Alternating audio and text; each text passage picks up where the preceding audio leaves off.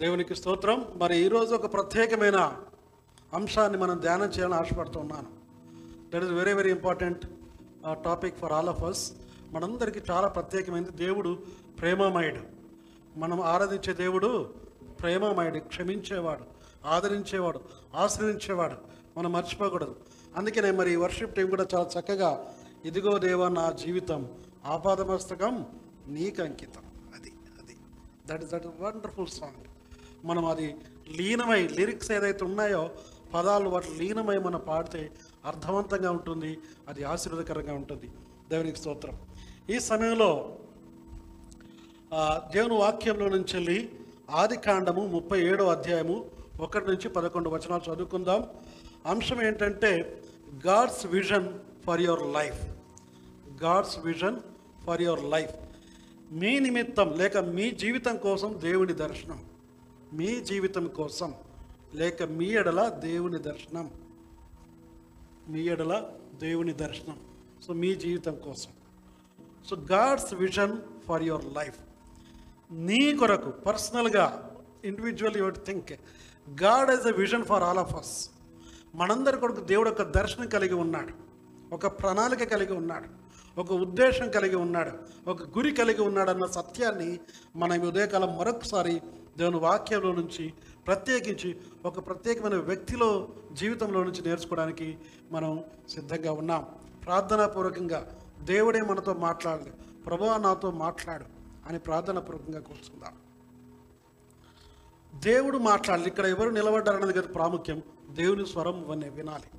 ఎవరైతే ఆశగల ప్రాణం ఉంటుందో వినాలని దీవించబడని తృప్తిపరుస్తాడు దేవుడు. సో ఆశతో దేవుని వాక్యాన్ని ధ్యానం చేసుకుంటూ ముందు కొనసాగుదాం. వాక్యంలోనికి వెళ్ళకంటే ముందుగా ఒక ప్రత్యేకమైన సంక్షిప్తంగా ఒక మాట కూడా చెప్పాలని ఆశపడుతున్నాను. ఈ season what is the season ప్రపంచంలో ప్రస్తుతం ఏం జరుగుతూ ఉంది? ఒక పండుగ ఉంది. రేపే అది కూడాను. ఈ season yeah season is Deepavali పండుగ. మన బంధువులైన హిందువులందరూ దీపావళి పండుగ చేసుకుంటున్నారు. దీపావళి పండుగ. చాలా సంతోషం. దీపావళి అంటే ద ఫెస్టివల్ ఆఫ్ ల్యాంప్స్. ఇంగ్లీష్లో చెప్పాలంటే ఇంగ్లీష్ మీడియం వాళ్ళు ఉంటారు కాబట్టి వారి కొరకు మాట్లాడుతున్నాను. దీపావళి దీపావళి వలి అంటే రో లైన్గా పెడతారు అనమాట చిన్న చిన్న మట్టి పాత్రల్లో చేసి లైట్గా పెట్టి దట్ వై దే సెలబ్రేట్. ఎందుకు అది సెలబ్రేట్ చేసుకుంటారు దానికి ఒక అర్థం ఉంది. ఎందుకంటే చీకట్లో నుంచి వెలుగులోనికి అసత్యంలోనికి సత్యంలోనికి రావాలని ఆశ ఇట్స్ ఏ మీనింగ్ఫుల్ కాబట్టి చాలామందికి అర్థం కావచ్చు కాకపోవచ్చు ఎంతమందికి అర్థమవుతుందో మనకు తెలియదు. కానీ చాలామంది మాత్రం చక్కగా that is the meaning of that light so Deepavali is nothing but light a festival of light వెలుగు పండుగ అది వెలుగు పండుగ. అయితే మన బంధువులైన హిందువులు చాలామంది సెలబ్రేట్ చేసుకుంటే చాలా సంతోషమే. కానీ చాలాసార్లు ఒక ప్రాబ్లం ఏంటంటే బయట వెలుగుండొచ్చు కానీ బతుకులో చీకటి ఉండొచ్చు అది. బయట అయితే వెలుగే ఉంది అందరూ కూడా చక్కగా సెలబ్రేట్ చేసుకోవడం ఈ మధ్యలో చాలా కలర్ కలర్ లైట్స్ చాలా పెట్టుకోవడం చాలా సంతోషం. ప్రైజ్ ద లాడ్ వండర్ఫుల్ వెలుగు ఉండాలి కలర్ఫుల్ లైట్స్ ఉండాలి. జీవితం అలాగే కలర్ఫుల్గా ఉండాలని ఆశిద్దాం. కానీ చాలామంది బయట వెలుగుంది కానీ బతుకులో మాత్రం చీకటి ఉంది. దేవుని వాక్యం అంటుంది యేసు ప్రభు అంటున్నాడు నేనే లోకమునకు వెలుగును వెలుగు వెలుగు వెలుగు. వారందరి జీవితంలోనికి వెలుగు రావాలి. వారందరి జీవితాలు వెలుగు చేత నింపబడాలి. హలెల్లుయ. వారిలో ఉన్న చీకటి పారిపోవాలి. మన దేశంలో ఉన్న చీకటి పారిపోవాలి. బయట చీకటి పారిపోతుంది లైట్కి. రాత్రిపడి ఇప్పుడు పెద్ద పెద్ద ఇట్లాంటి సిటీలలో full lights LED lights decoration చాలా బాగుంది. చాలా సంతోషం. కానీ లోపల ఉన్న చీకటి మాత్రం అలాగే ఉండిపోతుంది. ఈ చీకటి పోవాలంటే ఆ వెలుగు రావాలి. ఏసయ్యే వెలుగు. ఒక్కసారి యోహాన్ స్వార్త మొదటి అధ్యాయం చూద్దాం. ఒక్క వచనం. అదొకసారి చదివి మనం ముందుకెళ్దాం. చాలా ఇంపార్టెంట్. యోహాన్ స్వార్త మొదటి అధ్యాయము మొదటి నుంచి రెండు మూడు వచనాలు చదువుకుంటే మనకు అర్థమైంది అక్కడ ఉంది యేసు ప్రభు గురించి చాలా స్పష్టంగా మాట. చూద్దామా ఎవరు దొరికిందా?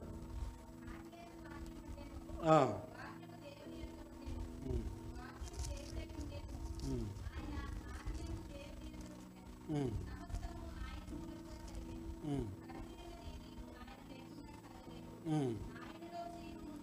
ఆ. వెలుగు చీకటిలో ప్రకాశిస్తున్నది కానీ చీకటి దాన్ని గ్రహింపకుండాను అది. మూడో వచనం నాలుగో వచనం చాలా ముఖ్యం. కలిగినదేది ఆయన లేకుండా కలగలేదు. ఆయనలో జీవముండెను ఆ జీవము మనుషులకు వెలుగయ్యుండెను. ఆ వెలుగు కావాలి. ఆ వెలుగు చీకట్లో ప్రకాశిస్తుంది కానీ చీకటి దాన్ని గ్రహింపకుండా ఇంకా చాలా మంది గ్రహించలేకపోతున్నారు. సో ఈ ఉదయకాలం మనందరికీ దేవుడు చెప్తున్న ఒక ఛాలెంజ్ ఏంటంటే మన బంధువులు మన ఇరుగు పొరుగు వారు ప్రతి వారిని మనం ప్రేమిస్తే వారితో ఈ వెలుగును పంచుకోవాలి. వారికి శుభాకాంక్షలు చెప్పండి తప్పలేదు. కానీ నిజమైన వెలుగు ఇలా ఉంటుందండి. ఇది వెలుగు. మీరు వెలుగు సెలబ్రేషన్ చేసుకున్నారు చాలా సంతోషం. Praise Lord we are very happy కానీ బ్రతుకులో వెలుగు కావాలి. బయట వెలుగు మంచిదే కానీ బ్రతుకుల వెలుగు లేకపోతే కష్టం. ఆ వెలుగు క్రీస్తే క్రీస్తులోనే ఉంటుంది. మన దేశంలో వెలుగు కావాలి. మన దేశంలో కోట్ల కొద్ది మంది ఇంకా చీకట్లో ఉంటున్నారు అంధకారం ఆత్మీయ అంధకారంలో ఉంటున్నారు. అందుకే మనం ఈ మధ్యకాలంలో అందరూ కూడా వెలుగు సంఘం కూడా ఎందుకు జీవం గల దేవుని సంఘము ఈ లోకానికి వెలుగుగా ఉండాలి. అదే మరి మత్తయి సువార్తలు ఐదో అధ్యాయంలో మన కొండ మీద ప్రసంగం చూస్తే నేను లోకమునకు వెలుగున్న ప్రభు మీరు లోకమునకు వెలుగై ఉన్నారని చెప్పాడు. ప్రతి క్రైస్తవుడు ప్రతి విశ్వాసి ప్రతి దేవుని బిడ్డ దేవుని కుమారుడు కుమార్తె వెలుగుగా ఉండాలి ఇతరులకి. అంటే వాళ్ళు చీకట్లో ఉన్న వారిని వెలుగు దగ్గరికి నడిపించాలి. మనం స్వయంగా వెలుగు కాదు కానీ ఆయనలో నుంచి వెలుగు మనం ద్వారా ప్రతిబింబ చేయాలి అది ఎందుకంటే ఆయనలోనే రక్షణ ఏసుక్రీస్తులోనే రక్షణ ఏసుక్రీస్తులోనే విమోచన ఏసుక్రీస్తు ద్వారా మాత్రమే పాపపు చీకటి పారిపోతుంది సాతాను పారిపోతాడు నరకపు ద్వారాలు కొట్టివేయబడతాయి. ఈరోజు చాలామంది చీకట్లో ఉండి వెలుగంటే తెలియకుండా భ్రమలో ఉంటున్నారు చాలామంది భ్రమలో ఉండి. భ్రమ అంటే ఒక మాట జ్ఞాపకం ఆశపడుతున్నాను మీకు. రోడ్డు మీద వెళ్తున్నప్పుడు ఎండాకాలంలో మండే ఎండాకాలంలో రోడ్డు మీద మంచి తార రోడ్డు మీద వెళ్తున్నాం అనుకోండి దూరంగా ఉన్నప్పుడు ఏం కనిపిస్తుంది? రోడ్డు మీద నీళ్ళు ఉన్నట్టు అనిపిస్తుంది. దాని ఎండమావి అంటారు తెలుగులో చెప్పాలంటే. రోడ్డు మీద నీళ్ళు ఉంటాయి? రియల్గా చెప్తే దూరంగా ఉన్నప్పుడు అక్కడ నీళ్ళు ఉన్నాయి. ఒకవేళ మీకు బాగా దాహం వేస్తుంది అనుకోండి లేకపోతే ఏదైనా అవసరం ఉంది అనుకోండి దూరంగా చూస్తే రోడ్డు మీద చక్కగా అక్కడెక్కడ నీరు ఉన్నట్టుందిలే అనిపిస్తుంది. దగ్గరికి వెళ్తే నీరు ఉంటుంది ఉంటుందే? భ్రమ. ఇల్యూషన్ ఇంకొక మాట కూడా చెప్తాను. మేక ఉంది కదా మేక. మేక పిల్ల చిన్న మేక.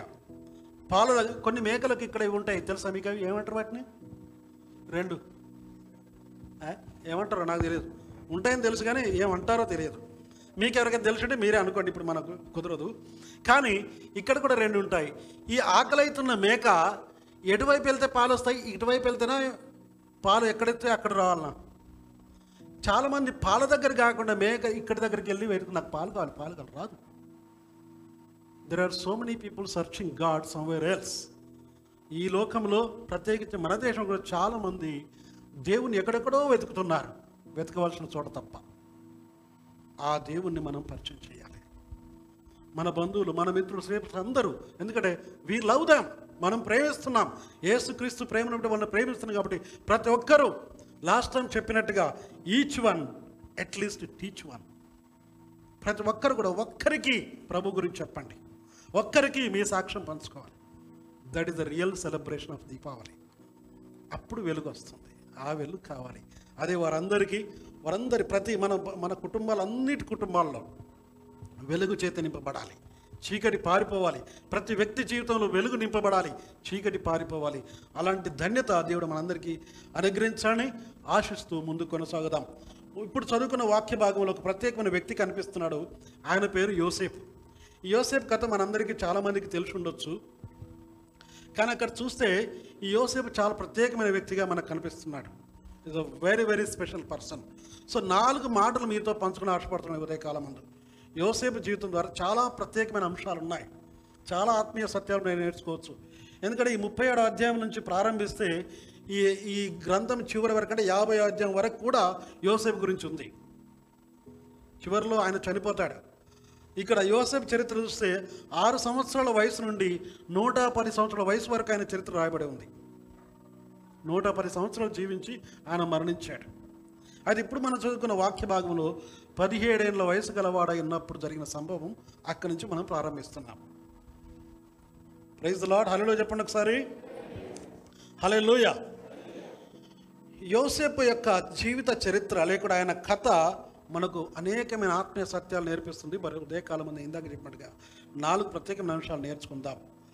మొట్టమొదటిది there is a special person in you there is a special person in you నీలో ఒక ప్రత్యేకమైన వ్యక్తి ఉన్నాడు. ఇంకొక మాటలు చెప్పాలంటే మో Joseph was a person of daring dare to dream dare to dream కలగనే ధైర్యం. అందరు చెప్పండి కలగనే ధైర్యం. కలగనే కళలు పడతాయి. ఎవరికైనా కళలు కన్నారండి? కళలు కళలు చాలామంది. కనుల వారికి అందరికి కళలు వస్తాయి. కదా? కళ్ళు లేని వారికి కూడా కళలు వస్తాయో తెలియదు మరి. అంటే కళ్ళు ఏమంటే కొందరు పుట్టుకతోటే బ్లైండ్ అయి ఉంటారు. వాళ్ళకు కూడా కళలు రావచ్చు చెప్పలేము. వస్తే ఎలా వస్తాయో మనకు కూడా మనకు తెలియదు. బట్ చాలామందికి మాత్రం కళ్ళు అంటారు చాలామంది కళలు మాత్రం పగటి కళ్ళుగానే ఉంటాయి. పగటి కళలు కొన్నిసార్లు కళలు కలలాయ అంటారు. తెలుగులో భాష కళలు కళ్ళలాయ అంటే కరిగిపోయినాయి. ఏం జరగలేదు ఏం జరగలేదు. యోసేపు జీవితం చూస్తే ఆయనకు కలలు కనే ధైర్యం ఉంది. ఒకసారి చదువుకున్న ఇందాక చదివిన వంశం దానిలో చూస్తే ఆ ముప్పై ఏడో అధ్యాయం యాదికాందము కాండము ముప్పై ఏడో అధ్యాయము రెండవ వచనం చదువుతున్నాను. యాకోబు వంశావళి ఇది యోసేపు పదునేడేండ్ల వాడై తన సోదరులతో కూడా మందను మేపుచుండెను. సెవెంటీన్ ఇయర్స్ ఆఫ్ ఏజ్ అక్కడ మందను మేపుచుండే గొర్రెల మందను. ఈ కథ మనకు బాగా అర్థం కావాలంటే ఒక్కొక్క ఒక్కొక్క చిన్న సంక్షిప్తమైన ఇన్ఫర్మేషన్ వాళ్ళ ఫ్యామిలీ గురించి ఇవ్వాలి. యోసేపుకి ఎంతమంది బ్రదర్స్ సిస్టర్స్? మీకు చాలామంది తెలుసు. యోసేపుతో కలిపి మొత్తం పన్నెండు మంది వాళ్ళు ఒక సిస్టర్ కూడా ఉంది. ఈ పన్నెండు మంది తండ్రి ఒక్కడే కానీ తల్లుడు నలుగురు. వన్ ఫాదర్ ఫోర్ మదర్స్ చాలామంది యువతి యువకులు తర్వాత పెద్దవాళ్ళు మనం అర్థం చేసుకోవాలి. బైబిల్ను కాంటెక్స్ట్లో అర్థం చేసుకోవాలి. అప్పుడున్న కల్చర్ను అర్థం చేసుకోవాలి. There was a culture of polygamy అంటే బహుభార్యాత్వము ఆ సమయంలో ఆమోదించబడింది. కాబట్టి మనము దీన్నే ఇప్పుడు కూడా అప్లై చేస్తామంటే అది కష్టం. అది కరెక్ట్ కాదు బైబిల్ ఒప్పుకోదు. ఓకే ఇంకొక విచిత్రం ఏంటంటే పాపం యాకోబు తన ప్రమేయం లేకుండానే తనకు నలుగురు భార్యలు వచ్చారు. తన ప్రమేయం అంటే తను కోరుకున్నది ఒక్కలే కానీ అనుకోకుండా మిగతా ముగ్గురు వచ్చారు ఛాలెంజింగ్గా ఇది ఎట్లుంటుంది అంటే ఇది కైండ్ ఆఫ్ బిజినెస్ వాళ్ళు ఆఫర్ ఇస్తారు చూసారా? One plus one offer. అంత లైట్గా తీసుకోకూడదు. మీరు నవ్వాలని చెప్పాను కానీ ఇట్స్ ఎ సీరియస్ మ్యాటర్. ఆయన ఒక్క ఒక్క అమ్మాయిని ఇష్టపడ్డాడు. సరే ఆమె కొరకని ప్రయత్నం చేస్తే వాళ్ళ మామగారు ఇంకొకరిని ఇచ్చాడు. మీకు అర్థమైంది? స్టోరీ తెలిసిన వాళ్ళకి చాలా ఫాస్ట్ ఫాస్ట్గా అర్థం ఇక్కడ మనకు టైం లేదు. మామగారు ఎందుకంటే పెద్ద ఆమె ఉంది కదా పెద్ద ఆమె పేరు లేయా చిన్న ఆమె పేరు రాహేలు. ఇంగ్లీష్లో రేచల్ అంటారు రాహేల్. సో రాహేలు కొరకు మనడు ప్రయాసపడుతుంటే మామేమనుకుంటుంటే నీ కథ నాకు తెలుసులే అని చెప్పేసి వాళ్ళ కల్చర్ ప్రకారం వాళ్ళు మన కల్చర్లో కూడా అంతే పెద్దవాళ్ళని ముందు పెళ్ళి చేస్తాం. అబ్బాయిలైనా అమ్మాయిలైనా. కానీ ఈ రోజుల్లో అది కూడా మారిపోతుంది కొంచెం. చేయకపోతే మళ్ళీ ప్రాబ్లం అది. అయ్యో ఎందుకు పెద్దోడు ఎందుకు చేయలేదు? లేక పెద్ద అమ్మాయిని ఎందుకు పెళ్ళి చేయలేదు? వీళ్ళకి సంబంధం రావడం కష్టమని సో తండ్రి పాయింట్ ఆఫ్ వ్యూ ఆయన బాగానే ఉన్నాడు. అందుకని ఆయన ఏం చేశాడు? తండ్రి ఈమెను అట్లా పెట్టి ఏదో మాయ చేసి మొత్తానికి పెద్ద కుమార్తెను కూడా ఆయనకే అప్పగించాడు. సో ఇద్దరు భార్యలు అయ్యారు. తర్వాత ఈ లేయ జబ్బు కన్లదని ఉంది బైబిల్లో. జబ్బు కళ్ళ అంటే కళ్ళు బాగలేమనుకుంటా ఊసు కళ్ళు లేకుంటే టికటిక్కడ కొట్టుకుంటుందో మరి ఏందో మనకు తెలియదు. ఆమె బా అంటే ఒక రకంగా చూడడానికి రాహేల్ అంతగా బాగలేదన్నమాట. కాబట్టి ఈ- యాకోబుకు రాహేల్ అంటే ఇష్టం కానీ ఆమె మీద పెద్ద గురి లేదు. కానీ ఇప్పుడు భార్య అయిపోయింది ఆమె. విచిత్రం ఏంటంటే గాడు అంటే దేవుడు ఏం చేశాడంటే చాలా వండర్ఫుల్ గాడు కదా. రాహేలకు సంతానం ఇవ్వలేదు. లేక మాత్రం టపా టపా టపా టపా పిల్లలైపోతున్నారు. అయినప్పటికీ రాహేలకు మంట. నాకెందుకు లేరని. అప్పుడు ఈ వీళ్ళకు దాసీలు ఉన్నారు. అంటే చెలికత్తెలు అంటారు దాసులు కూడా ఉంటారు. సో నా దాసి ఇచ్చేస్తే నాకు పిల్లలు కలుగుతారు కదా నా ఎందుకంటే తండ్రి వాళ్ళకి ఆస్తులు ఇచ్చేటప్పుడు పంపేటప్పుడు ఒక్కొక్కరికి ఒక దాసిరా దాసిని కూడా ఇచ్చాడు సర్వెంట్ టు హెల్ప్. సో ఈమెకి ఇచ్చాడు. సో మూడు భార్యలు అయింది అప్పుడు ఈ పెద్ద ఆమె ఏమిందని అహో నీకే దాసింది నాకు లేదు దాసి అని ఆమె ఇచ్చింది. నాలుగురు భార్యలు అయిపోయారు. వాళ్ళ పేర్లు ఇవన్నీ కూడా ఇక్కడ ఉన్నాయి చరిత్ర. సింపుల్గా అంటే మో పాపం యాకోబు తెలియకుండానే అంటే తెలుసు వాడు ఆయన ప్రమేయం లేకుండానే ఎవరి ఛాయిస్తో వాళ్ళు మొత్తానికి మనోడికి నలుగురు భార్యలు అయ్యారు ఆ కాలక్రమేణా పన్నెండు మంది కొడుకులు ఒక కుమార్తె. అయితే విచిత్రం ఏంటంటే ఎందుకు ఈ విషయం అంతా చెప్పానంటే యాకోబుకు ఇష్టమైన భార్య ఎవరు? మిగతా ముగ్గురు కూడా భార్యలే. వాళ్ళని కూడా ప్రేమిస్తున్నాడు. కానీ తను ఎంతో కష్టపడి ఏడు సంవత్సరాలు ఏడు కాదు ఏడు ప్లస్ ఏడు పద్నాలుగు సంవత్సరాలు కష్టపడి ప్రయాసపడింది ఈ రాయల కొరకు. సో రాయలకు ఇష్టం. కానీ చివరికి చాలా కాలం తర్వాత రాయలు కూడా సంతానం కలిగింది. అంతకంటే ముందు ఈ ముగ్గురికి సంతానం అయింది. ఈ తర్వాత ఈ- ఈ ఇప్పుడు ఏంటంటే ఈయనకు యాకోబుకు ఈమంటే ఇష్టం ఎక్కువగా. కాబట్టి ఆమె ద్వారా పుట్టిన పిల్లలంటే కూడా మరీ ఇష్టం. కాబట్టి అందులో ఈ రాహేలకు పుట్టిన కుమారులు మొట్టమొదటి కుమారుడు ఎవరంటే యోసేపు. రెండవ కుమారుడు ఎవరు? బెన్యామీన్. బెంజమిన్ అంటాం? బెన్యా బెన్యామీన్. ఇద్దరు రాహేలు ద్వారా వచ్చారు. అందరూ కూడా యాకోబు లేక ఇస్రాయేల్ కుటుంబమే అది మనం గుర్తుపెట్టుకోవాలి. ఇప్పుడు ఏమైందంటే ఈ యాకోబుకు యోసేపు అంటే కొంచెం ఎక్కువ ప్రేమ. పన్నెండు మంది కొడుకులు ఉన్నా అందరినీ ప్రేమిస్తాడు. తల్లిదండ్రులకు విచిత్రం ఏంటంటే తల్లిదండ్రులకు అందరి పిల్లల మీద ప్రేమ ఉంటుంది. కానీ కొన్నిసార్లు కొన్ని కుటుంబాల తల్లిదండ్రులు చేసిన మిస్టేక్ వల్ల పిల్లలు బలైపోతారు. నేను చాలాసార్లు న్యూస్లో చూశాను కొన్ని చోట్ల కొన్ని కుటుంబాల్లో కూడా చూశాను. తల్లిదండ్రులు వాళ్ళు చేసిన మిస్టేక్ వల్ల తర్వాత వచ్చే తరం వాళ్ళు ప్రాబ్లంలో పడతారు. ఇక్కడ జరిగిన ప్రాబ్లం అదే. వీళ్ళు చేసిన మిస్టేక్ని బట్టి తర్వాత పిల్లలకు కష్టం అయిపోయింది. ముఖ్యంగా యోసేపుని ఎక్కువగా ఇష్టపడడం మొదలెట్టాడు తండ్రి. దాంతో మిగతా వారికి ఈయన మీద ద్వేషం కలిగింది. అదే ఇక్కడ జరిగిన సంభవం. Is it clear that is the background దాని కథ ఏంటంటే దాని. సో ఆయన ఎక్కువగా ఇష్టపడే భార్య ద్వారా పుట్టాడు కాబట్టి ఈ కొడుకంటే ఎక్కువ ఇష్టం. ఆ బెన్యమాన్ కూడా ఎక్కువ ఇష్టం బట్ యోసేఫ్కు ఎక్కువ ఇష్టం మాత్రమే కాకుండా ఈయన తండ్రికి ఎక్కువ క్లోజ్ కాబట్టి వాళ్ళందరూ ఏం చేసాం వచ్చి తండ్రికి చెప్పేది. డాడీ డాడీ ఇగో అలా పెద్దని అట్లా చేశాడు చిన్నని ఇట్లా చేశాడు నడపని ఇలా చేస్తున్నాడు అంటే మరి వీడు మన మీద చాడి చేస్తున్నాడు డాడీకి. ఏమంటే డాడీ వచ్చి వేరే నువ్వెందుకు అట్లా చేసావంటే తప్పించుకోవడానికి లేదు ఇక్కడ ఆల్రెడీ ప్రూఫ్ ఉంది ఇక్కడ. సో ఈ విధంగా చేసినప్పుడు వాళ్ళకు సహజంగానే ఈయన మీద ద్వేషం బాగా పుట్టుకొచ్చింది. దానికి తోడు తండ్రి ఎక్కువగా ఇష్టపడ్డాడు కాబట్టి యోసేపుకు ఒక విచిత్రమైన స్పెషల్ గిఫ్ట్ ఇచ్చాడు అంగి ఒక మంచి అంగి. అస్సలకే ఈయన మీద కోపం. పగ వీళ్ళకి ఎందుకంటే తండ్రికి అన్నీ చెప్తున్నాడని. రెండవ పైగా ఈయన మంచి అంగి ఇంకా వీళ్ళ కోపం ద్వేషం ఈయన మీద పెరిగిపోయింది.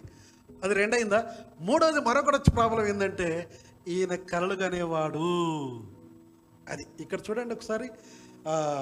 ఐదవ నాలుగు నాలుగో వచనం వరకు ఇప్పుడు మనం చూసాం కదా. So is a special person. ఒకటో వచనం నుంచి నాలుగో వచనం చూస్తే Joseph was a special person. యోసేపు ఒక ప్రత్యేకమైన వ్యక్తిగా ఉన్నాడు. ప్రత్యేకంగా తండ్రి చేత ప్రేమించబడిన వ్యక్తిగా ఉన్నాడు. దేవుని బిడ్లారా మనం ఈ లోకంలో జీవిస్తుండగా నీవు నేను కూడా తండ్రి చేత ప్రేమించబడిన వారిగా. మన పరలోక తండ్రి అయిన దేవుని చేత ప్రేమించబడిన వారిగా ప్రత్యేకంగా జీవించాలి. చాలామంది అంటారు మనం దేవుని పిల్లలు క్రైస్తవులు మాట్లాడేటప్పుడు మనం దేవుని పిల్లలం అంటాం. వేరే వాళ్ళే మేము దేవుని పిల్లలం కాదా? మేము దయ్యం పిల్లలమా? అంటారు. లేదండి అందరూ దేవుని పిల్లలే.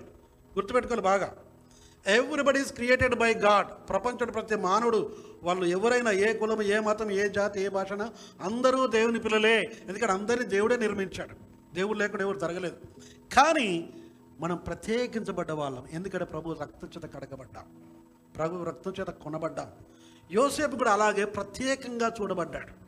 యోసేపుకున్న ఒక గొప్ప లక్ష్యం ఏంటంటే డేరింగ్. ధైర్యం ఉంది. ఏం ధైర్యం? కలడుగనే ధైర్యం. ఇక్కడున్న యవనస్తులకు అలాగే పెద్దలకు ప్రతి వారికి దేవుని సేవకుడిగా వాక్యం ద్వారా జ్ఞాపకం చేస్తుందంటే కళలు గనాలి. డ్రీమ్ బిగ్ డ్రీమ్స్ పెద్ద కళలు గనాలి. ఈ కళలు తర్వాత దర్శనము కొన్నిసార్లు సినిమిగా వాడబడ్డాయి. అంటే పర్యాయపదంగా. కానీ దర్శనము దగ్గరలో ఉంది. దేవుడిచ్చిన దర్శనం. మన టైటిల్ అదే అన్నమాట ఈరోజు. దేవుని దర్శనం. నీ కొరకు దేవుడు ఒక దర్శనం కలిగి ఒక గురి కలిగి ఉన్నాడు. దాన్ని నువ్వు కలగంటూ ముందు కొనసాగించాలి. నీ కళను సాకారం చేసుకోవాలి. కొందరు కలగనరు. చదువుతారు ఏం చదువుతారో వాళ్ళకి తెలియదు. తర్వాత నెక్స్ట్ ఏంటి? ఏం చదువుతున్నారు అని ఎవరైనా పిల్లల్ని అడిగితే డిగ్రీ చదువుతున్నాను. What next don't know degree అయిపోయిన తర్వాత ఏం చేస్తావు? డోంట్ నో అలా కాదు. You should have a goal ఒక గురి ఒక ప్రణాళిక ఉండాలి. అది దేవుని చిత్త ప్రకారమైనది అయి ఉండాలి. ప్రార్థనాపూర్వకంగా. సో యోసేపు ఒక కలలు కనేవాడుగా ఉన్నాడు. ధైర్యంగా. ఇక్కడ రెండవది చూసినట్లయితే రెండవ పాయింట్ చూసినట్లయితే ఐదవ వచనంలో చాలా చక్కగా ఉంది చూడండి. యోసేపు ఒక కలగని తన సహోదరులతో తెలియజెప్పగా వారు అతని మీద మరీ పగబట్టిరి మరీ పగబట్టి అంటే చెప్పాను కదా ఇంతకుముందే ఆల్రెడీ ద్వేషము కోపము పగ వాళ్ళ మీద ఈయన మీద ఉంది. ఎందుకంటే తండ్రి ఎక్కువగా ప్రేమిస్తాడు. మన సంగతులన్నీ తండ్రికి చెప్తున్నాడు. పైగా కొత్త అంగి మంచి అంగి గుట్టిచ్చాడు అంత మాత్రం కాకుండా ఇడు కళలు కనుక్కుంటూ మనం చెప్తున్నాడు. ఆ కళలో ఏముందంటే అందరు కూడా ఈయనకు దాసులైనట్టుగా కనిపిస్తుంది. అంటే నువ్వు చిన్నవాడివి మేమందరం పెద్దలు అన్నలు పది మంది తమ్ముడు ఒక్కడు యోసేపు. అది తమ్ముడే ఒక్కడు చిన్నోడు ఒక్కడే మిగతా మిగతా పది మంది కూడా పెద్దవాళ్ళు ఈయనకంటే ముందు పుట్టినారు మేమందరం నీకంటే పెద్దలం కదరా నువ్వు మేము దాసరం అవుతామా నీకు? అని ఇంకా కోపం వచ్చింది ఇంకా పగబట్టారు వాళ్ళ మీద. అని ఆయన కళ చెప్తుంటే వాళ్ళకు మరింత పగబట్టారు. తర్వాత చూస్తే ఏమైందంటే ఒక్కసారి కాదు రెండు మూడు సార్లు ఆ కళలు పడతా ఉంటాయి. ఆ కళలన్నీ కూడా చెప్తారు. ఈరోజు మనం నేర్చుకునే సత్యం ఏంటంటే ఈయన ద్వారా number one dare to dream. కళలు కనడానికి ధైర్యం ఉండాలి. మామూలు కళలు గాను దేవుని వాక్యం దేవుని చిత్త ప్రకారమైన కళ. చాలాసార్లు కళలు పడతాయి. కొన్నిసార్లు ఆ కళలు నిజం కావచ్చు కొన్నిసార్లు నిజం కాకపోవచ్చు. కొందరు అంటారు ఉదయకాలం పడే కళలు నిజమవుతాయి అంటారు ఉదయకాలం అంటే నాలుగు గంటలకు మూడు గంటలకు. కొన్నిసార్లు కళలో పెళ్ళి అవుతుంది సావు అవుతుంది బయట. కొన్నిసార్లు కళలో సావు అవుతుంది బయట పెళ్ళి అవుతుంది అంటారు మనకు తెలియదు అవన్నీ పరిస్థితులన్నీ. కానీ ఈయన టైంలో యోసేపు టైంలో మాత్రం బైబిల్లో చూస్తే మీరు చాలా కళలు మనం చూస్తున్నాం. నెబుకనేదరు కలగన్నాడు ఇక్కడ కూడా ఈ అధ్యాయంలో మనం ముందు చూస్తే ముప్పై తొమ్మిదో అధ్యాయంలో ఇంకా మిగతా చాలామంది కళలకు ఈయన భావం చెప్పాడు కూడా యోసేపు గారు. సో కళలు చాలా ప్రాముఖ్యమైనవి. కళలు కనడం నేర్చుకోండి. మన former president of India scientist doctor APJ Abdul Kalam garu చెప్పాడు యువతరమా కళలు కనండి అన్నాడు. కానీ మన పగటి కళలు అంటున్నారు. అలా కాదు. రియల్ కళలు కనాలి. Big dream dream should be there so number one you should be able to dream daringly ధైర్యంగా కలగనాలి number two you should be able to define your dream మీ కళను నిర్వచించాలి. ఎస్ ఏంటిది మీ కళ? కొన్నిసార్లు రాత్రి కళ్ళు పడితే పొద్దున మర్చిపోతాం. ఏదేదో పడతాయి. ఏదేదో అయితే చివరికి మర్చిపోతాం. నా నేను కూడా ఒకప్పుడు కళ్ళగన్నాను ఒక పేద కళ వచ్చింది రాత్రి కూడా ఆ కళలో ఏం జరిగిందంటే పైకి ఎగురుతున్నా నేను. కిందికి పైకి ఇట్లా ఎగురుతున్నా కొన్నిసార్లు సముద్రం మీదకి వెళ్ళిపోతుంది. అబ్బో అబ్బో నేను పడిపోతాను అయింది పడిపోతాను అయిందని చూస్తున్నాను. కానీ పడిపోట్లే కిందికి వచ్చింది వాళ్ళ పైకి వెళ్ళి అట్లా అట్లా కంటిన్యూస్గా రెండు మూడు చాలా సార్లు వచ్చింది అట్లాంటి కళ. పొద్దున్న లేవగానే కానీ ఏంది కలబడ్డది ఏంది ఈ తర్వాత అర్థమైందంటే చాలాసార్లు ఫ్లైట్లో వెళ్ళాను. హలేలోయా అంతకంటే ముందు ఫ్లైట్ ఎప్పుడు ఎక్కలా? కానీ ఆ కలలు పడ్డ తర్వాత దేవుడు అప్పుడు నేను ఫ్లైట్లో కూర్చొని కిటి- పక్కన కూర్చొని చూస్తుంటే అప్పుడు నాకు అలా జ్ఞాపకం ఓహో నువ్వు ఫ్లైట్లో వెళ్తావు ఇంటర్నేషనల్ ట్రావెల్ చేస్తావు ఇవన్నీ చేస్తావు దేవుడు అప్పుడు చూపించాడు. నేను చిన్నగా ఉన్నప్పుడే అన్ని ఇసుక ఎక్కడ పడితే అక్కడ సంతకాలు పెట్టేది బాగా. ఊరికే సంతకం నా పేరు సంతకం అనేది.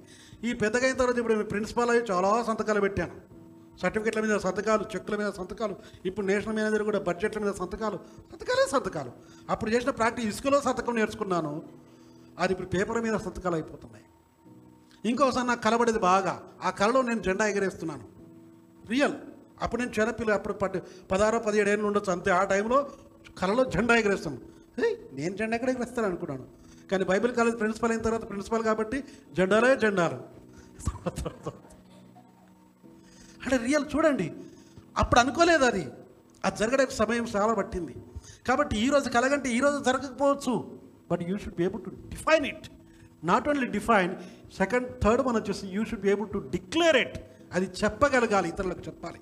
ఈ యోసేపు కలగన్నాడు దాన్ని గట్టిగా పట్టుకున్నాడు తన సోదరులకు కూడా చెప్పాడు. వారికి నచ్చినా నచ్చకపోయినా మనం డిఫరెంట్గా ఉండాలండి. దేవుని బిడ్డలుగా లోకంలో ప్రత్యేకమైన వారుగా ఉండాలి. అలా ఉంటే కొందరికి నచ్చదు.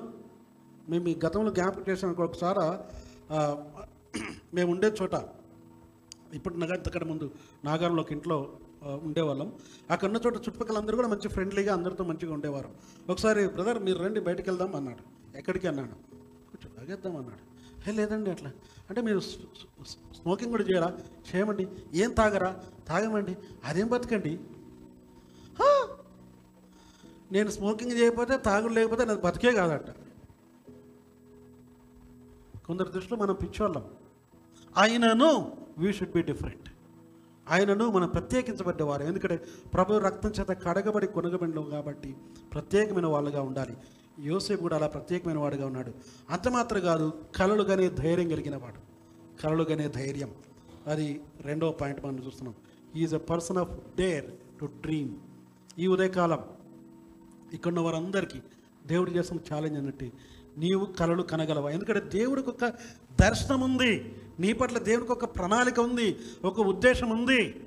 You may not know that now అది దేవుడు నీ కొరకు ఏదైతే దర్శనం కలిగి ఉన్నాడో అది ఈ రోజు నీకు అర్థం కాకపోవచ్చు. తర్వాత వస్తుంది. కానీ నువ్వు దేవుని చిత్త ప్రకారం ఉంటే తప్పకుండా ఆ కళ నిజమవుతుంది. నేను చాలాసార్లు చూసాను అయ్యో మై ఓన్ ఎక్స్పీరియన్స్ దేవుడు నా జీవితంలో చేసిన గొప్ప అద్భుతాలు నేను చూసాను కలలు ఒక ఆమె హెల్ హెలెన్ కెల్లర్ మీరు కొందరికి విను తెలిసి ఉండొచ్చు ఆమె బ్లైండ్ ఆమె ఏమంటుందంటే the most pathetic person in the world is someone who has a sight but has no vision తెలుగులో చెప్పాలంటే ఈ ప్రపంచంలో చాలా దీనాతి దీనమైన వ్యక్తి ఎవరంటే వాళ్ళ కళ్ళు ఉంటాయి కానీ దర్శనం చూడలేరు. కంటి చూపు ఉంది కానీ దర్శనాలు చూడలేరు. అంటే కళలు కనలేరు. They they they do not have a dream మంచి కళలు కనాలి. ఊరికనే కాదు. You can dream out your future young people your study your employment or your ministry or your family anything according to the word of God దేవుని వాక్య ప్రకారం దేవుని చిత్తానికి లోబడి దేవుని నమ్మితే యోసేపు జీవితంలో నేర్చుకున్న సత్యం ఏంటంటే he trusted God from the beginning till the end ఆయన దేవుని నమ్ముకున్నాడు ఆధారపడ్డాడు అది ప్రారంభం నుంచి చివరిదాకా దేవునితోటే ఉన్నాడు. మనం అది చూడబోతున్నాం కాబట్టి we should be dare to dream ask God to give a God size dream ఈ ఉదయకాలం దేవుని అడగల ప్రభు నాకు కలలు కనే ధైర్యం ఇవ్వు. నేను కూడా నిజంగా నీ చిత్త ప్రకారమైన కళ్ళు కనాలి లోకాశల వైపు కాదు. ఈ లోకంలో ఉన్నట్టు కళలు కాను కానీ నీ చిత్త ప్రకారం పరలోక సంబంధమైన కళ్ళు కానీ ధైర్యం ఇవ్వని మనం ప్రభువును ప్రార్థన చేయాలి. Because God has a special plan for you just like Joseph యోసేపు పట్ల దేవునికి ఏ విధంగా ప్రత్యేకమైన ప్రణాళిక ఉందో ఇక్కడున్న మన అందరి పట్ల ఒక్కొక్కరి పట్ల కూడా దేవునికి ప్రత్యేకమైన ప్రణాళిక ఉంది. హల్లెలూయా. నమ్ముతారా? నమ్మితే దేవునికి స్తోత్రం చెప్పండి.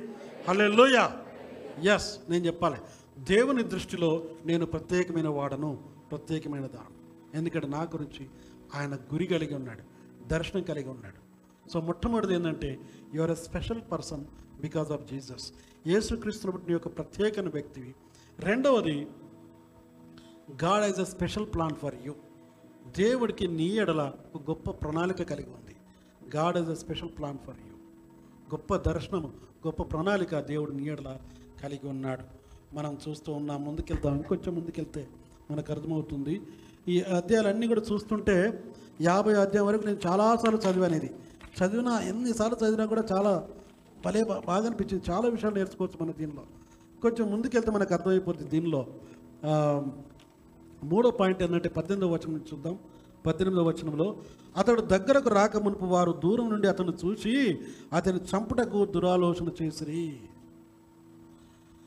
ఇక్కడ గమనించండి మొట్టమొదటి మనం ఏం నేర్చుకుంటే యోసేఫ్ జీవితంలో గా Joseph was a special person. Because is a special person in name ఆయన ప్రత్యేకమైన వ్యక్తిగా ఉన్నాడు. రెండవది special plan. God is a special plan for him ఆయన కొరకు దేవుడు ఒక ప్రత్యేకమైన ప్రణాళిక ఒక దర్శనం కలిగి ఉన్నాడు. మూడవది స్పెషల్ ప్రాబ్లమ్స్ నీవు కలలు కనగానే నీకు ప్రణాళిక ఉండగానే సరిపోలా నీకు ప్రాబ్లమ్స్ కూడా వస్తాయి. Joseph face lot of problems యోసేపు తన జీవితంలో అనేకమైన సమస్యలు ఎదుర్కొన్నాడు. టూకీగా చక్కగా చెప్పాలంటే పద్దెనిమిదవ వచనంలో వాళ్ళ సొంత అన్నలే ఆయనకు వ్యతిరేకమైన ప్రణాళిక చేశారు. ఆయన ఏమని పిలుస్తున్నారు చూశారా? పంతొమ్మిదవ వచనంలో వారు ఇదిగో ఈ కలలు కనువాడు వచ్చుచున్నాడు. పాప మనోడు యోసేపు మీరు అదంతా చదివితే అర్థమైపోద్ది. దాదాపు యాభై మైళ్ళు యాభై మైళ్ళు అంటే కిలోమీటర్లు లేకపోతే అరవై కిలోమీటర్ల కంటే ఎక్కువ. దాదాపు అరవై ఐదు డెబ్బై ఆ ప్రాంతంలో ఉండొచ్చు. అన్ని కిలోమీటర్లు నడిచి వాళ్ళ గురించి వస్తే వీళ్ళు దూరం నుంచి అలా చూసి ఇదిగో కలలు కనేవాడు అప్పటికి యోసేపు వయసు ఎంత? పదిహేడు సంవత్సరాలు. సెవెంటీన్ ఇయర్స్ మనం గుర్తుపెట్టుకోవాలి. సెవెంటీన్ ఇయర్స్ ఆ టీనేజర్ బాయ్ దాన్ని అతన్ని చంపడానికి ప్రయత్నం చేస్తున్నారు పద్దెనిమిది వచ్చిన చూస్తే చంపుటకు దురాలోచన చేశాం. ఈయన జీవితం అంతా మనం చూస్తే ఒక ఒక చక్రంలాగా చూస్తే జాగ్రత్త గమనించండి. From pit to prison and prison to palace ఇంగ్లీష్లో చెప్పండి. గుంటలో పడవేయబడ్డాడు మనం ఇక్కడ ఈ వాక్య భాగంలో చూస్తున్నాం. గుంటలో ఇరవై ఒకటో వచనం చూస్తే మనకు గుంటలో పడేశారు మనల్ని అదంతా సమయం తక్కువ కాబట్టి నేను చూడలేదు ఇరవై ఒకటో వచనం చూడండి. రూబేన్ ఆ మాట విని మనం వాడిని చంపరాదని చెప్పి వారి చేతుల్లో పడకుండా అతన్ని విడిపించను. ఎట్లనగా రూబేన్ అతని తండ్రికి అప్పగించటకై చేతుల్లో పడకుండా అతని రక్తం చిందింపకుడికి అతనికి హాని చేయక ఈ గుంటలో ఇరవై రెండవ వచనం చివరి భాగంలో ఉంది. చేయక అడవిలో ఉన్న ఈ గుంటలో అతని ప్రడదోయుడని వారితో చెప్పాను. ఒకసారి ఇరవై మూడవ వచనం మీరు చదువుతారా? ఇరవై మూడవ వచనం.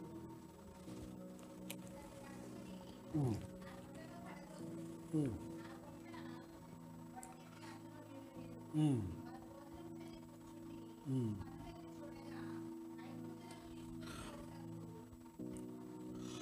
Okay okay. Thank you thank you so much అక్కడ గమనించడం ఒక విచిత్రమైన సంగతి ఏంటంటే తమ్ముడిని పట్టుకొని వాడు ఆ- తమ్ముడేమో వీళ్ళ గురించే వచ్చాడు వీళ్ళ క్షేమం కొరకు వచ్చాడు. కానీ ఆయన పట్టుకొని ఆయన విచిత్రమైన అంగిని తీసి వాళ్ళ వాళ్ళ ప్లాన్ అంతా మీరు చదివితే మీకు అర్థమైపోద్ది. ఒక జంతువుని చంపి లేక ఒక మేకనో గొర్రెనో చంపేసి ఆ రక్తం దీనికి ఆ అంగికి అంత రుద్దేసి ఆ, క్రూ- క్రూరముఖం చంపిందని తండ్రికి చెప్తాం అని చాలా పెద్ద ప్లాన్ అన్నమాట స్కీమ్ మనలకు కొందరికి తెలివి ఎక్కువ ఇట్లాంటి పనులు చేయట్లో. మంచి పని చేయడానికి తెలివి తక్కువ కానీ చెడ్డ పని చేయడానికి చాలా తెలివి. వీళ్ళందరూ బాగా తెలివి ఉపయోగించి అట్లాంటి ప్లాన్ చేసి మన చివరికి మనల్ని గుంటలో పడేశారు. అంగి తీసేసి గుంటలో ఆ నీళ్ళు లేని బాయం అంటారు. తెలుగులో చెప్పాలంటే. ఒక గుంట. అందులో నీళ్ళు లేవేమిలో అందులో పడేశారు. అందులో పడవేసి మనలో ఏం పని చేస్తున్నారు ఇప్పుడు? భోజనం చేయడానికి కూర్చున్నారు. ఎంత దారుణం చూడండి. వాళ్ళ సొంత తమ్ముడు వాళ్ళ సొంత తమ్ముడు తోబుట్టు కనికరమే లేకుండా మనని గుంటలో పడేసి చక్కగా భోజనానికి కూర్చున్నారు. ఆ కూర్చున్న సమయంలో యాత్రికులు వస్తున్నారు వేరే వాళ్ళు మిథ్యానీయులు. అప్పుడు అరే వీని చంపడం ఎందుకు? సరే వానికి అప్పగిద్దామని ఇరవై వెండి నాణాలకు అమ్మారు. Actually Joseph was like almost like a prototype to Jesus యేసుక్రీస్తు వలె. యేసుక్రీస్తు ఎన్ని వెండి వెండి నాణాలకు అమ్మబడ్డాడు? ముప్పై. ఈయనను ఇరవై వెండి నాణాలకు అమ్మబడ్డాడు ఈయన. దాసుడికి అప్పుడు ఆ రోజుల్లో దాసుడి ఇతడు యవనస్తుడు కాబట్టి టీనేజర్ అప్పటికి యోసు యేసు మాత్రం ముప్పై దాటాడు. ఆయన వయసు సారీ కాబట్టి ముప్పై మెండి ఆయన దాసుడికి ఆ రోజులో దాసులకు ఉన్న వాల్యూ ఇతన్ని కూడా దాసుడిగా అమ్మారు. బానిసగా. ఇంకో మాట చెప్పండి బానిస slave so he was sold out అమ్మబడ్డాడు. తన సొంత అన్నలే తమ్ముణ్ణి వేరే వారికి దాసునిగా బానిసగా ఉండడానికి అమ్మారు. కొన్నిసార్లు దేవుని బిడ్డలారా మన కుటుంబాల్లో కూడా జరుగుతుంది అలాంటి మన సొంత వారే మనం నమ్ముకున్న వారే మనకు స్నేహితులు కావచ్చు మన కుటుంబీకులు కావచ్చు మన క్లోజ్ రిలేటివ్ కూడా కావచ్చు కొన్నిసార్లు మనకు హాని చేయడానికి ప్రయత్నం చేయొచ్చు. God can save from them అలాంటి సమయాల్లో కూడా దేవుడు వారి నుంచి కాపాడగలడు. ఇక్కడ యోసేపు జీవితంలో అదే చూస్తున్నాం. ముప్పై తొమ్మిదో వచనం చూస్తే అక్కడ ఇరవై ఎనిమిదో వచ్చంలో ఆయన బానిసగా అమ్మబడ్డాడు. ముప్పై తొమ్మిదో వచనం అంటే తప్పుడు నేరం మోపాడు. ఫోర్తిఫర్ ఇంటికి వెళ్ళాడు. ఫోర్తిఫర్ ఇంట్లో చూస్తే ముప్పై తొమ్మిదో అధ్యాయంలో ఆయన ఏ నేరం చేయకున్నా కూడా నేరం చేశాడని నేరారోపణ చేశారు. రేప్ కేసు ఈయన మీద బనాయించబడ్డది. మన భాషలో చెప్పాలంటే ఏం బనాయించబడ్డది? Rape case. అంతే. రేప్ చేసిన కేసు పెట్టారు. మనడు తీసుకుపోయి జైల్లో పెట్టేశారు. అయినను అయినను జైల్లో ఉన్నప్పటికీ మరి దేవుని మాత్రం యోసేపు మరవలేదు. అంతటి పరిస్థితిలో ఉన్న దేవుని మాత్రం యోసేపు మరవలేదు. గుంటలో ఉన్న ప్రిజన్లో ఉన్న దేవుని మరవలేదు. దీన్ని బట్టి నేను మీకు ఒక నాలుగు మాటలు దీన్ని జ్ఞాపకం చేయడం ఆశపడుతున్నాను. ఒకవేళ నీవు ప్రత్యేకంగా దర్శనం కలిగి కలలు అంటూ దేవుని చిత్త ప్రకారంగా జీవిస్తున్నట్లయితే దేవుని ప్రణాళికను అర్థం చేసుకుని ముందుకు పోవడానికి ఉన్నట్లయితే నాలుగు విషయాలు మనం గుర్తుపెట్టుకోవాలి. ప్రాబ్లమ్స్ వచ్చినప్పుడు. ప్రాబ్లమ్స్ విల్ కమ్ క్రైస్తవులైన ప్రతి వారికి ప్రాబ్లమ్స్ వస్తాయండి. దేవుని నమ్ముకోగానే అన్ని ప్రాబ్లమ్స్ పోతాయి. అంతా ఉంటుంది కాదు కాదు. ప్రాబ్లమ్స్ ఉంటాయి. ఈ లోకంలో ఉన్నంత వరకు ప్రతి వారికి ప్రాబ్లమ్స్ ఉంటాయి. కొన్నిసార్లు ప్రాబ్లమ్స్ మనం వేరే వారికంటే మనకు ఎక్కువ రావచ్చు కూడా. There will be more challenges to believers than others ఇతరుల కంటే విశ్వాసులకే శ్రమలు కొన్నిసార్లు ఎక్కువ రావచ్చు. ఆయనను ప్రభు వైపే చూడాలి. యోసెఫ్ అలాగే చూశాడు. So four things I want to remind you God is always guiding you దేవుడు ఎల్లప్పుడూ నేను నడిపిస్తున్నాడు. కీర్తన ముప్పై ఏడు ఇరవై మూడు. చదువుదాం ఒకసారి? కీర్తన ముప్పై ఏడు ఇరవై మూడు. కీర్తన ముప్పై ఏడు ఇరవై మూడు. Second one God is always guarding you దేవుడు ఎల్లప్పుడు నేను ఎస్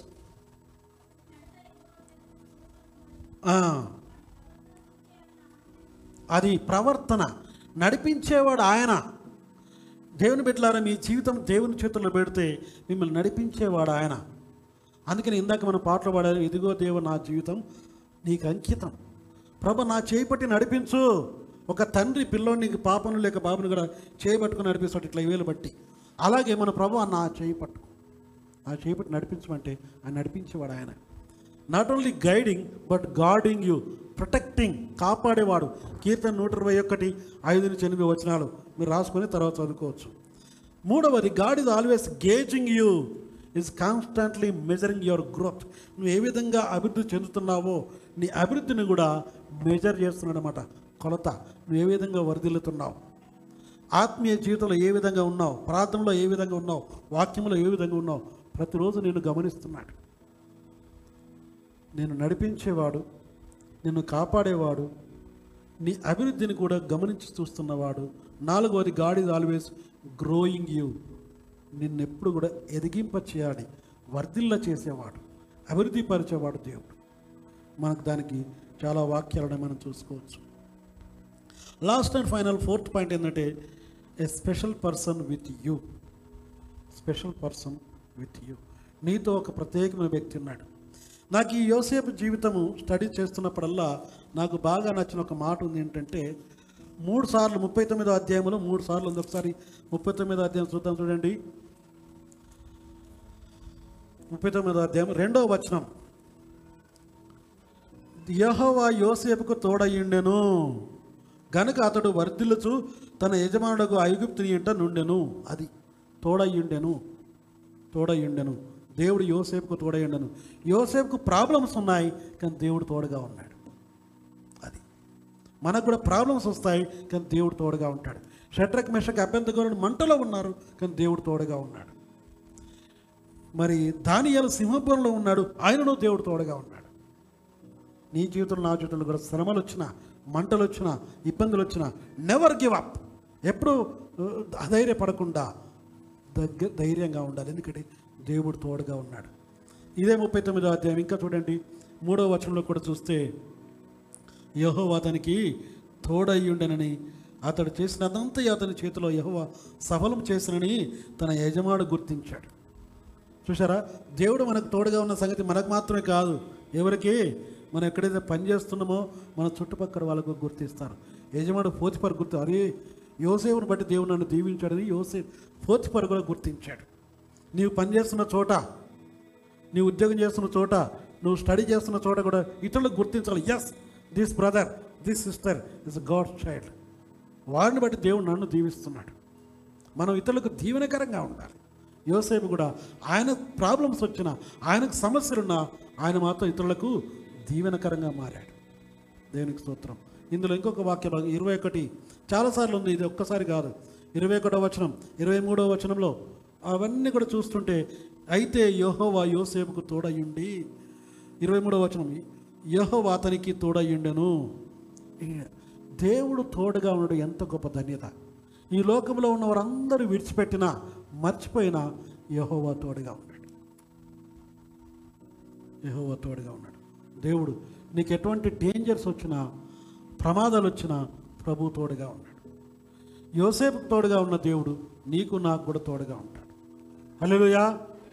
దేవుడు తోడుగా ఉన్నాడని చెప్పండి. దేవుడు నాకు తోడుగా ఉన్నాడు. Yes is always with you you are not alone నీ ఒంటరిగా లేవు. ఎల్లప్పుడూ దేవుడు నీకు తోడుగా ఉన్నాడు. లాస్ట్ అండ్ ఫైనల్ ఇంకొక మాట చెప్పని ఆశపడుతున్నాను.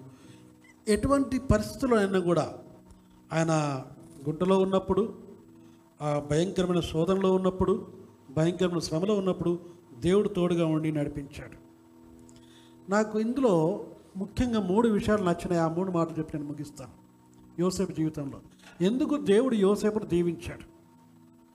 ఎందుకు యోసేపును దీవించాడే మూడు ముఖ్యమైన లెసన్స్ ఈరోజు మనం నేర్చుకునేది. అప్లికేషన్ పాట number one Joseph trusted God all the time యోసేపు దేవునే నమ్మాడు. అన్ని వేళల్లో దేవునే నమ్మి ఆయనే ఆధారం చేసుకున్నాడు. అది number one number two Joseph obeyed parents. యోసేపు తల్లిదండ్రులకు లోబడి జీవించాడు. విధేత చూపించాడు. ఎదురిగే స్వభావం కాదు. Number three number three he's a person of forgiving ఆయన క్షమించే గుణం కలిగి ఉన్నాడు. తన అన్నలను కూడా క్షమించాడు. ఒకసారి చూడండి చాలా ఇంట్రెస్టింగ్ స్టోరీ మీరు దేవుని చిత్తమైతే మీరు ఇంటికి వెళ్ళిన తర్వాత ఈ అధ్యాయాన్ని వరుసగా చదవండి. నలభై ఐదో అధ్యాయం చూద్దాం. నలభై ఐదో అధ్యాయం నలభై ఐదో వచనం. నలభై ఐదు ఐదు. ఎవరైనా చదవండి దయచేసి.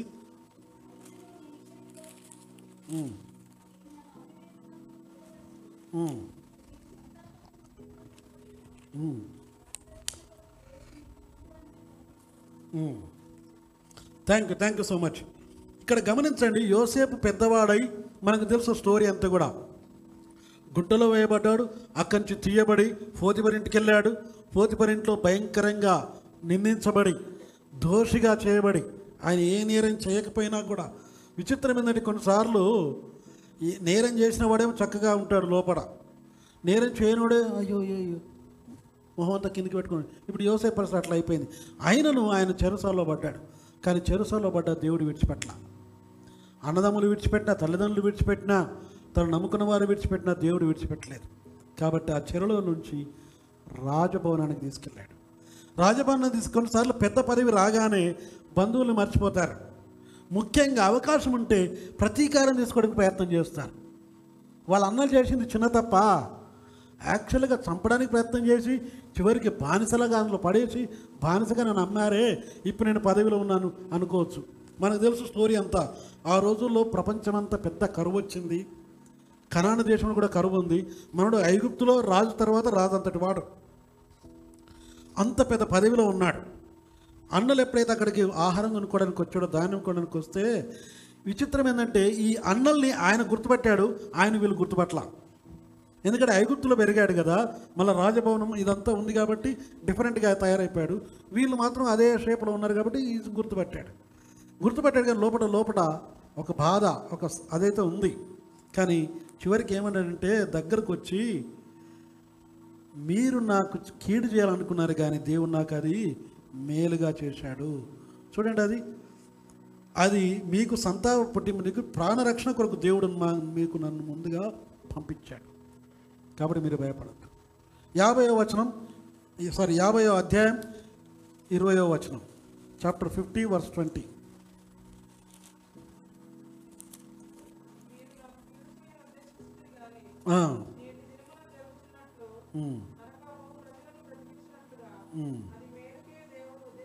అది అది మేలుకే దేవుడు ఉద్దేశించను. ఇది దేవుని దర్శనం నీ కొరకే ఏంటంటే మేలు కొరకే.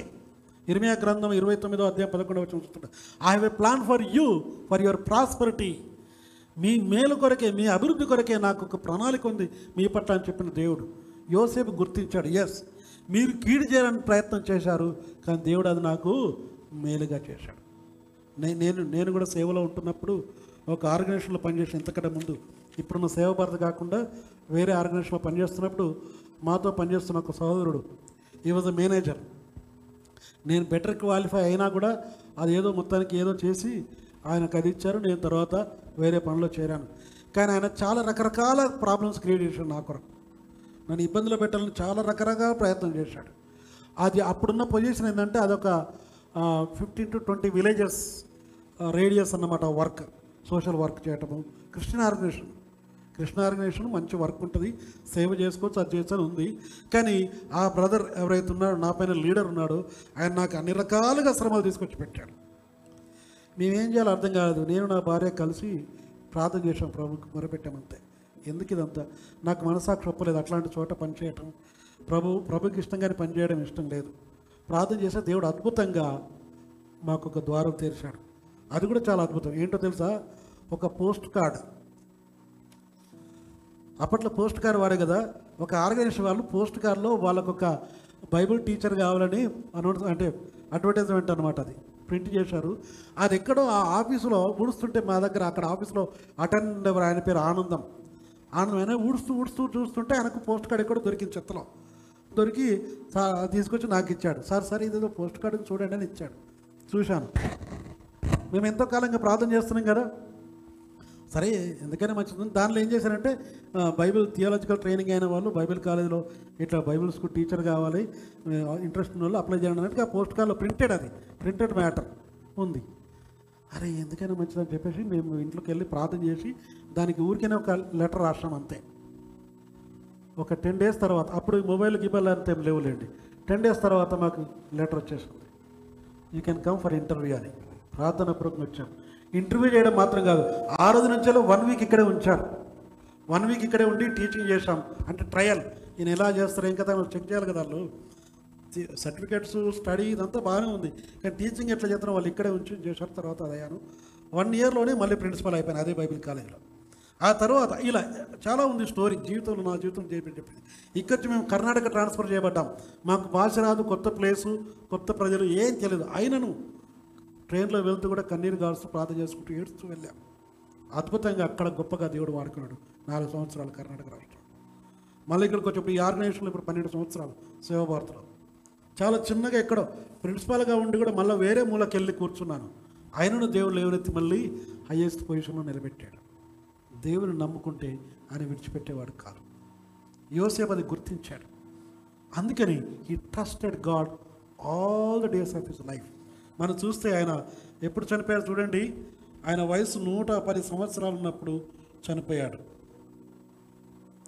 ఇరవై ఆరో వచనంలో యాభై అధ్యాయం ఇరవై ఆరో వచనం. యోసేపు నూట పది సంవత్సరాలు గలవాడై మృతి పొందాను అది. ఆరు సంవత్సరాల నుంచి చూస్తే నూట పది సంవత్సరాల వరకు కూడా చక్కగా చనిపోయాడు. అంతకంటే ముందు చాలా విషయాలు ఉన్నాయి. మనం మాట్లాడుకోవడానికి కానీ సమయం లేదు కాబట్టి మనం ముగించేస్తున్నాం. ఎంతో గొప్ప ప్రణాళిక కలిగిన దేవుణ్ణి ఆధారం చేసుకుని జీవించాడు కాబట్టి విజయాన్ని పొందుకున్నాడు. If you want to victory in your life success in your life trust God and obey దేవుని యందు ఆధారపడి విశ్వాసం ఉంచి విధేయత చూపించినట్లయితే చాలా చక్కగా దీవించబడతాం. అవిశ్వాసము అవిధేయత పాపానికి నాశనానికి దారితీస్తుంది విశ్వాసము విధేయత విజయానికి దారితీస్తుంది ఒకసారి హలో చెప్పండి. హల్లెలూయా! మార్గం రెండే రెండు దారులు. అవిశ్వాసము అవిధేయత నాశనానికి దారితీస్తుంది. విశ్వాసము విధేయత విజయానికి దారితీస్తుంది. యోసేపు ఇదే దారిలో వెళ్ళాడు. ఎందుకంటే యోసేపుకు తెలుసు దేవుడి దేవుడు తన పట్ల ఒక గొప్ప గురి కలిగి ఉన్నాడు. ఒక దర్శనం కలిగి ఉన్నాడు గుర్తించాడు. దేవుని బిడ్డలారా ఈరోజు నీ కొరకు నా కొరకు దేవుడు ఒక దర్శనం ఒక ప్రణాళిక కలిగి ఉన్నాడు. ముఖ్యంగా young people young people have a dream big dreams with the help of God దేవుడు ప్రణాళిక కలిగి ఉన్నాడు. నేను ఈ స్థాయిలో ఇక్కడ ఉంటానని నేను అనుకోలేదు ఎప్పుడు I never dreamed about this but నేను ఇందాక చెప్పిన కొన్ని కొన్ని సందర్భాలు చేస్తుంటే దేవుడు అలా అలా నడిపించుకొచ్చాడు.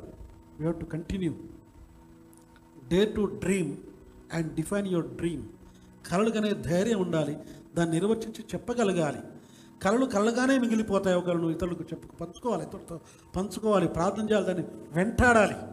You to go after it వాక్యం ఆధారం చేసుకుని ముందు కొనసాగాలి. యోసేపు జీవితంలో కూడా ఎన్నో జరిగాయి. యోసేపు జీవితంలో నేర్చుకున్న మూడు పాఠాలలో మొట్టమొదటిది ప్రభువు మీద ఆనుకొని జీవించడం. రెండవది తల్లిదండ్రికి లోబడి జీవించడం. మూడవది ఇతరులు క్షమించడం. క్షమించాలి. మనకు ఎంతోమంది అన్యాయం చేయొచ్చు. నీకు బాధ పెట్టొచ్చు కష్టపెట్టొచ్చు. క్షమించండి. కాబట్టి దేవుడు దీవించాడు. క్షమించకుండా పగబట్టి వాళ్ళలాగా అది చేస్తే మీరు చూస్తారు చాలా పెద్ద స్టోరీ ఉంది. పగబడితే అది మనకే నాశనం తీసుకొస్తుంది. క్షమించడం దైవ లక్షణం. అది దైవిక లక్షణం. దేవుని బిడ్డలుగా క్షమించడం నేర్చుకోవాలి. అది మన ఇంట్లో మన కుటుంబీకుల్లో మన స్నేహితులు బంధువులు ఎవరైనా సరే any person who did harm to you forgive with love of Christ క్రీస్తు ప్రేమ క్షమిస్తే దేవుడు దీవిస్తాడు. May God bless all of us చిన్న మాట ప్రార్థన చేద్దాం. చిన్న మాట ప్రార్థన చేసుకుని ముందుకెళ్దాం. ఒక్కసారి మన జీవితం పరీక్షించుకుందాం ప్రభా యోసేపు జీవితం ద్వారా నాతో మాట్లాడా. యోసేపు కలుగనే ధైర్యం ఉంది. నీ దర్శనాన్ని గుర్తించాడు. ఈ ఉదయకాలం నాకు జ్ఞాపకం చేసిన నా పట్ల మీకు ఒక దర్శనం ఉంది. ఒక ప్రణాళిక ఉంది ఒక గురి ఉంది. Help he lot to see that plan మీరు నాకు ఏట్లా కలిగి ఉన్న ప్రణాళికను చూడగలిగే దర్శనం ఆ ధైర్యము నాకు దయచేయమని ప్రభా ముఖ్యంగా యవన బిడ్డల కొరకు ప్రార్థిస్తున్నాను కేవలం ఏదో సోమరులా కాకుండా ఏదో టైంపాస్ కొర కాకుండా నిజమైన దర్శనం కలిగి ధైర్యం కలిగి కలలు కంటూ ప్రత్యేకంగా దేవుని రాజ్యం కొరకు దేశం బాగు కొరకు ప్రజలందరి రక్షణ కొరకు పాటుపడే మంచి ప్రయోజకుల పాత్రలుగా ప్రతి వాడిని మార్చుకొని ప్రార్థన చేసుకుంటున్నాం. ప్రభు ఉదయకాలం ముందు మాకు ఇచ్చిన గొప్పతనాన్ని బట్టి స్తోత్రాలు. ఒక్కొక్కరి పట్ల మీ కృపను కుమ్మరింప చేయండి యోసేపు వలె అన్ని వేళల్లో అన్ని సమయాల్లో మీ సన్నిధిని అనుభవించే కృపను మీ నామంలో నమ్మిక ఉంచే కృపను దయచేయండి. అలాగే మీ తల్లిదండ్రులకు మా పెద్దలకు లోబడే కృపను దయచేయండి. అలాగే ప్రభు మాకు అన్యాయం చేసిన వారు మా పైన అభండాలు వేసిన వారైనా సరే ఎటువంటి వారినైనా కూడా క్షమించగలిగే క్షమాగుణ దయచేయండి. ఒకవేళ మేము ఇతరుల ఎట్లా తప్పిదం చేసినట్టయితే మమ్మల్ని కూడా క్షమించమని. ఇంతవరకు మీరు చేసిన మేళ్ళ కొరకై చూపిన కృప కొరకై స్తోత్రాలు చేసుకుంటూ ఏసు నామములో ప్రార్థిస్తున్నాము తండ్రి.